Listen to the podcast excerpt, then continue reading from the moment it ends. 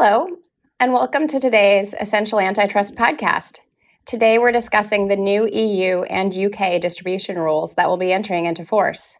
These affect a full range of sectors, from high tech consumer goods to raw materials and supermarkets to platform businesses. This latest iteration of the rules have been the product of lively debate, often pitting the interests of online commerce against those of suppliers and of bricks and mortar shops. Understanding these rules is important for companies even outside of the UK and EU. First, because the strictest major regime often is a template for international firms operating cross border and wanting a uniform distribution policy. Second, particularly important for US companies doing business globally, as the US has somewhat less restrictive or at least different rules around distribution. So, for instance, we use a rule of reason approach, which in shorthand means we look at the economic effect and reasonableness of certain conduct in comparison to the potential harm versus the block exemption or rule based approach in the EU and UK. Third, the EU is influential in other jurisdictions globally. Enforcers often look to the EU for inspiration when faced with new issues. So today I'm joined by Tone Oeyen, a partner in our antitrust practice who's based in Brussels. Hi, Meghan. And Alex Potter, a partner in our antitrust practice who's based in London. Hi, Meghan. So great. Thanks for joining me today. Tone and Alex, I want to start by asking you to sum up the new regimes in a couple of sentences, starting with you, Tone. Thanks, Meghan. Very happy to do that. So, the new EU distribution rules are captured in an updated version of the so called vertical block exemption regulation and the accompanying vertical guidelines. As many of our listeners will be aware, Article 101.1 of the EU Treaty prohibits agreements between companies that have an anti competitive object or an anti competitive effect on the market. Article 101.3, on the other hand, provides for an exemption from the prohibition under that Article 101.1 if the agreement gives rise to benefits for consumers which outweigh any anti competitive effects. So the Commission has acknowledged for a while that the majority of vertical agreements, i.e., agreements which are entered into by companies operating at different levels of the supply chain, are generally much less likely to give rise to anti competitive effects and are therefore typically able to satisfy the conditions of Article 1013. So it's against that background that the vertical block exemption identifies a certain set of criteria which a vertical agreement should fulfill in order to benefit from the exemption under Article 1013.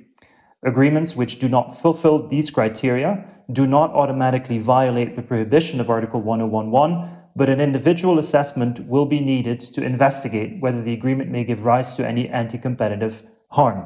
This legal framework remains unchanged. So the vertical rules continue to be set out in an updated version of the vertical block exemption regulation and the guidelines, but the Commission has published updated versions of those texts. The new text will enter into force on the 1st of June, and there are a number of important changes that will have a significant impact for those companies that are affected by them. For example, the new block exemption regulation and the guidelines include specific rules for providers of so called online intermediation services. Those are platform based businesses, which reflect the Commission's cautious approach to online platforms. Second, compared to the old versions, the new texts also provide more flexibility in the area of online sales restrictions, partially to reflect developments in the case law of the European courts, and these clarifications will be helpful for brand owners and others who may want to control online sales. Alex, I suppose similar developments uh, are taking place in the UK. Thanks, Tone. Yes, that's absolutely right. So, in tandem with the EU bringing in its new block exemption regulation, the UK has brought in a vertical block exemption order. And so essentially it, faced the same issue. The rules were running out and it needed to refresh them. And very much as you said, it's followed a very similar approach in most cases to the approach that the European Commission has taken. I think that's welcome for a whole host of practical reasons. Although I was noticing with um, some amusement that the UK version of the guidelines, which are not yet finalised, but there's a pretty advanced draft that's been published for consultation, managed to take up 140 pages um, versus the Commission's just over 100, despite the fact that the UK version only applied to the UK. But um, anyway, I'm sure we'll, um, I think, nevertheless, uh, help, helpful that most of that is consistent.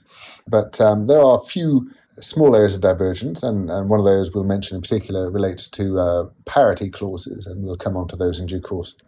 Tone, you said that the regime is not changing fundamentally. So maybe let's start with what's not changing in the EU. Yeah, that's right, Meghan. So the, the new block exemption regulation and the revised guidelines uh, essentially provide the same framework as before. So the block exemption regulation uh, includes a general framework, uh, and, and the guidelines contain more detailed rules which interpret the provisions of the block exemption regulation, but also help companies in assessing arrangements, vertical arrangements that fall outside of the block exemption regulation. So fundamentally, as was the case before under the old or the current regime, which applies until the end of uh, until the end of May, an agreement will benefit from the block exemption if uh, a number of criteria are met. First of all, there is a market share based uh, safe harbor threshold, which is maintained at 30%. So this means that the market share of the companies involved in the vertical arrangement, whether that's a manufacturer and a distributor or a wholesaler and a retailer, should not exceed 30%. Second, the vertical agreement should not include any so called hardcore restrictions. If any of these hardcore restrictions are included in the agreement, the benefit of the block exemption regulation will fall away entirely. And in fact, there would be a, a real risk that the relevant provision would ultimately be seen as violating uh, Article 101. The list of hardcore provisions in the updated uh, block exemption regulation remains largely unchanged. For example, RPM or resale price maintenance remains a hardcore restriction. Finally, the block exemption regulation also identifies a set of so called excluded restrictions, which do not benefit from the block exemption, but to the extent they are included in an agreement, they do not take away the benefit of the block exemption for the remainder of the agreement. So again, the list of the excluded restrictions here remains relatively unchanged in the new texts. And just to confirm, that's pretty much the same in the UK version. Okay, thanks so much for that overview. Now let's talk about some of the changes. Tone, we've said that these are subject to much public consultation. What's the most controversial change that's been adopted in the EU? Well, Meghan, certainly one of the most heavily debated topics during the Commission's consultation process on the draft uh, revised vertical block exemption related to the treatment of dual distribution. So, dual distribution exists where a supplier, typically a manufacturer, brings its products to the market both by selling directly to end customers as well as via independent distributors. Dual distribution, therefore, implies a setup where the supplier is competing with its distributors at the retail level, but not at the manufacturing level. And it is therefore said that dual distribution has both horizontal as well as vertical aspects. So, generally, the block exemption regulation does not cover horizontal agreements. Dual distribution has, however, always been an exception to this rule in the sense that dual distribution arrangements can benefit from the safe harbor provided by the vertical block exemption regulation as long as the market shares do not exceed the 30% threshold and as long as there are no hardcore provisions in the uh, agreement. Two changes, however, are introduced uh, in relation to dual distribution by the new rules. First, where the old rules applied uh, this dual distribution exception to arrangements between a manufacturer and a distributor only, the exception has now also been extended to cover both wholesalers and importers. Second, the new rules also introduce an important new limitation in the sense that information exchanges between parties in a dual distribution arrangement are explicitly excluded from the exemption, unless the information exchange is, and, and I quote, directly related to the implementation of the vertical agreement and is necessary to improve the production or distribution. So, this clarification implies that an individual assessment of the purpose of information exchanges in the context of a dual distribution setup will be required to determine whether the block exemption actually applies. The Commission has included helpful additional guidance for this assessment in the updated version of the vertical guidelines. For example, the guidelines include an indicative list of information that the Commission considers to be directly related to the implementation of an agreement. The guidelines also helpfully acknowledge that internal information barriers can mitigate concerns around information sharing in situations where the block exemption would not apply. Other than dual distribution, Another notable change uh, in the new rules relates to providers of online intermediation services, so platform providers. Under the new rules, providers of online intermediation services do not benefit from the exemption in a dual distribution setting. So that means that if an online platform operates a marketplace for business users, but also sells products in competition with those business users, its supply agreements will not be block exempted. Amazon is certainly an obvious example that comes to mind here, but this rule will also apply to small platforms. You know, again, due to the consistency between the two documents, the same issues do arise in the UK. There's been the same extension of the block exemption to wholesalers and importers and not just manufacturers, which the EU rules have introduced. And information exchange is covered uh, and exempted where it's generally vertical. So similar principles there. I think there is one difference, and it's a significant one under the UK order, in that there's no explicit exclusion from protection for online intermediation service providers, so the platforms. Um, and so, to that extent, it seems that the UK regime is more permissive in this respect.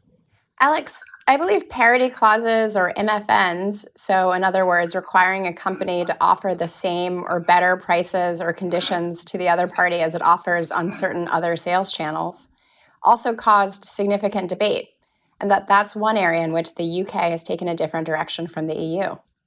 Yes, that's right, Meghan. So parity clauses, the new label for most favoured nations clauses, as once were, um, essentially uh, you won't offer anyone else a better deal than you offer me, and pretty common in some areas of the online world, or at least were. And economists have long analysed these clauses as having both pro competitive but also anti competitive effects depending on the nature of the clause and uh, and prevailing market conditions. And I think one um, former CMA chief economist notably said they had all the downsides of resale price maintenance and none of the upsides. So I think it has been a sort of antagonistic approach in some areas of Europe for some time. And in the absence of, of sort of really guidance to fill the gap at the EU level, historically, this has led to national authorities within the EU, including the UK when it was a member state, taking different views. And so up to now, though, um, under the, the you know the the version of the block exemption in the EU that's about to expire, all types of parity obligations were block exempted, and that that applied in the UK as well as it was a member state. Um, so the new rules in both jurisdictions do provide for a slightly differentiated approach depending on what sort of parity clause you're talking about.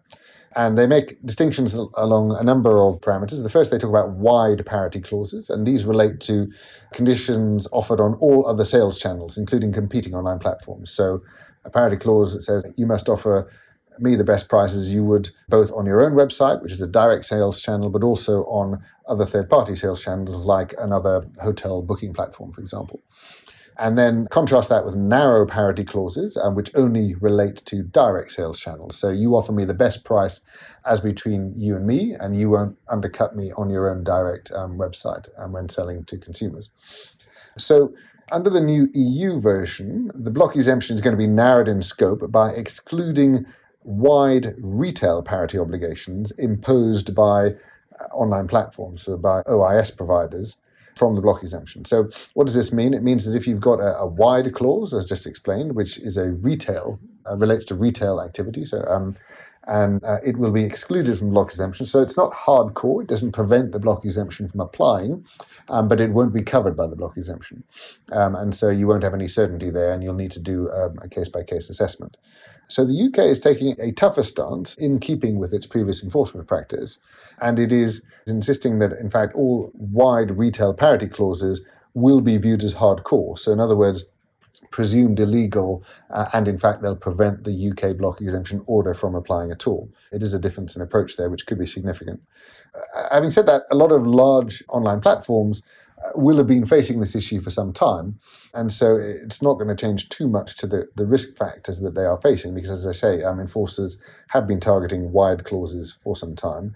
Uh, but the change will be relevant for smaller players, and smaller platforms um, who um, now know that their parity clauses, in the event that they're able to require suppliers to uh, accept them, uh, will no longer be automatically safe. Now, the EU guidelines do provide a new section on guidance uh, for the assessment of parity clauses, and that's going to be welcome, I think, in, in either case.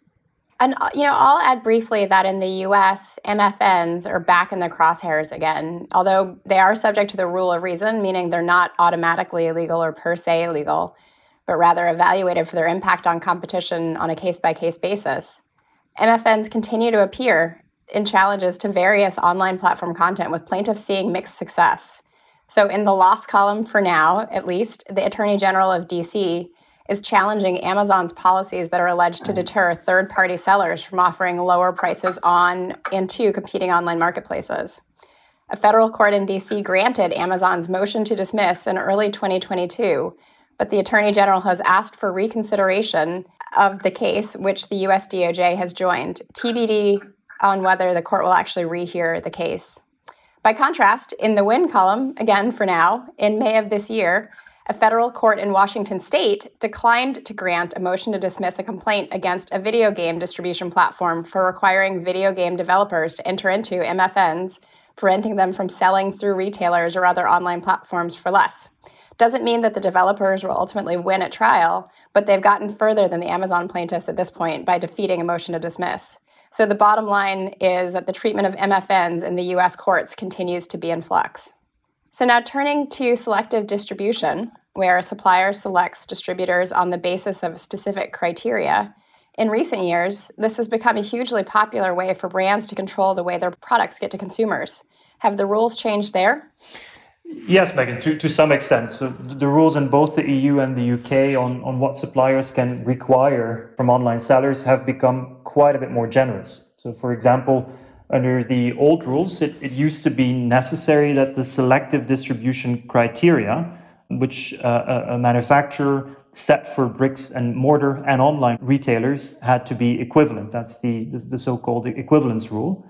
So, both the new EU guidelines as well as the uh, UK guidance now make clear that this equivalence is no longer required, provided or so, so long as the, the different criteria do not have as their object to prevent the effective use of the internet. So there, there is scope for suppliers to impose requirements that are specific to the online environment. For example, requirements to cover the costs of returns or the use of secure payment systems.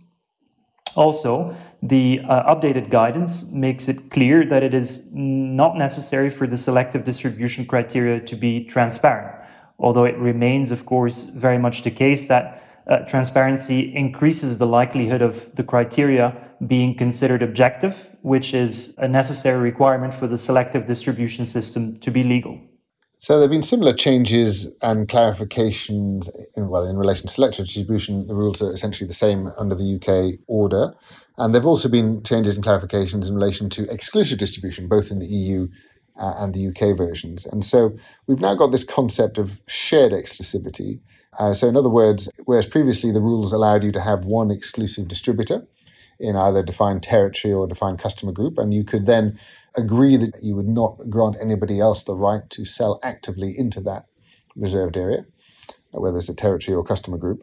Now um, it's possible to actually grant that degree of exclusive protection to more than one uh, distributor. This is an area of, of, of, I'm not sure whether it's intended divergence, but I think both both the EU and the UK rules started off talking about appointing a limited number of distributors. The EU rules, as enacted in the end, talk about up to five exclusive distributors um, per territory or customer group, whereas the UK version of the, of the order, when it was passed, still talked about a limited number. So whether there's really a difference there in practice is not clear, but um, in the EU you've got a, a, fixed number applied there by statute, uh, whereas there's perhaps a little bit more room to discuss, although in, I'm not convinced there'll be that much difference in practice. So that's possible, and I think that's welcome, albeit that it may not be um, attractive to, to all um, levels of the supply chain. And so the new rules also uh, give some greater definition on what active selling includes, because that's always been the, um, the, the key differentiator as to what was permitted and what was not permitted. And particularly in an online world, that's not always completely clear. But the new um, guidelines now talk about active selling, including a range of things, but um, but such as using a domain name corresponding to a territory other than the one in which the distributor is established, and then I think also providing specific language options other than English, which are not typically used in the country that the, the distributor has established. So, two examples there. Also, I think using online advertising tools which target specific territory. So, that's another example of sort of, a, of an online sort of um, definition for what active selling means. So, you know, for what it's worth in the US, territorial or customer category restrictions on dealers are seen as less problematic under the antitrust laws. And they actually received little attention from regulators. So, this is a real area of divergence between the US, UK, and EU. So, now back to you, Tone. Are there other changes relating to online and marketplace sales restrictions that we should talk about here? Yes, uh, absolutely. We, I'm sure we, we can't cover all of them in, in great detail today, but there are a number of other changes relevant in the online context. So, for example, the new rules now allow suppliers to prohibit distribution of their products on specific online marketplaces, uh, unless such a restriction would function as an outright ban on internet sales, which is not allowed. That, that has been clearly established by the EU courts.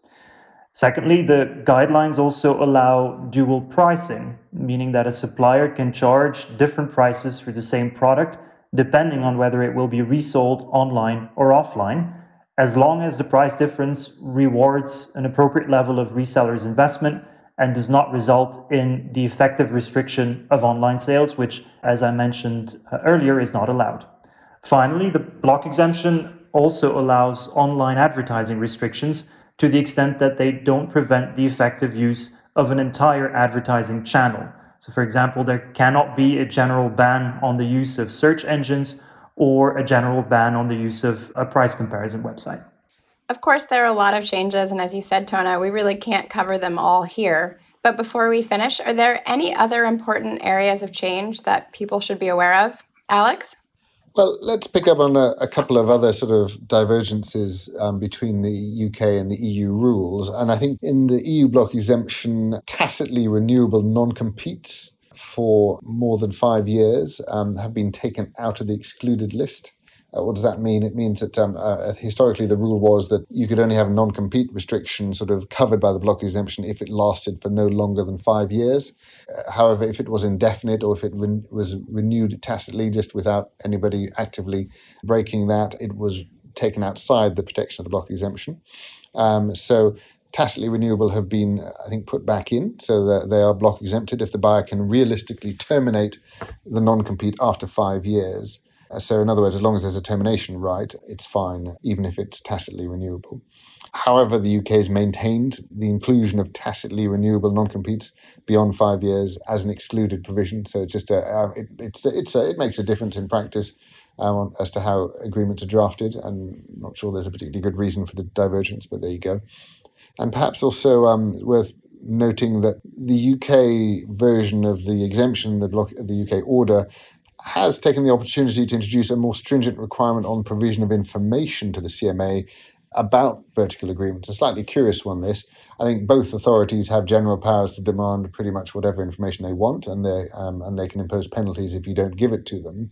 Um, normally, those penalties are pecuniary uh, and amount to fines. In the UK order, in addition to including a, an express sort of requirement to comply with a request for information within a period of days, 10 working days, the order also says that if you fail to, to respond in due time, then the CMA has the ability to cancel the effect of the block exemption as it applies to your agreement. So essentially, to, to remove the protection block exemption. So it's a slightly curious sort of difference in approach there, but one that that obviously indicates that the CMA is going to be taking seriously any sort of investigations into vertical agreements, and that will have a relatively big stick if you if you drag your heels and, and don't reply in time. So, Tone, a last word from you on any of these topics. Well, perhaps a, f- a final flag from me, Meghan, on, on a topic we haven't had the time to address in, in any detail today, which is agency. I, I, think it would be inappropriate not to mention agency at all. Uh, and I think the flag I would I would make is that the, uh, the, the rules on agency and in particular their application to platform businesses have become very complex. So my message really is that any business which has up to now taken advantage of the agency rules uh, in particular in the digital context, is uh, certainly well advised to uh, seek specific advice on, on the new regime uh, in this particular area. Well, thank you, Tone and Alex, for an informative and lively discussion. So, a few final thoughts here. Both in the EU and the UK, there'll be a one year transitional period until 31 May 2023 for agreements in force prior to the expiration date, which gives businesses a one year grace period in which to adapt their distribution practices as necessary, after which those vertical agreements will need to comply with the new EU block exemption and or the UK order. If you'd like to talk through what any of this means for your specific business, don't hesitate to get in touch. We've also published a blog on these developments, which you'll find on our risk and compliance blog. And please do continue to send your suggestions for future podcasts to essentialantitrust at freshfields.com. In the meantime, our next episode will focus on antitrust in labor markets. Thanks for your time to listen to us today.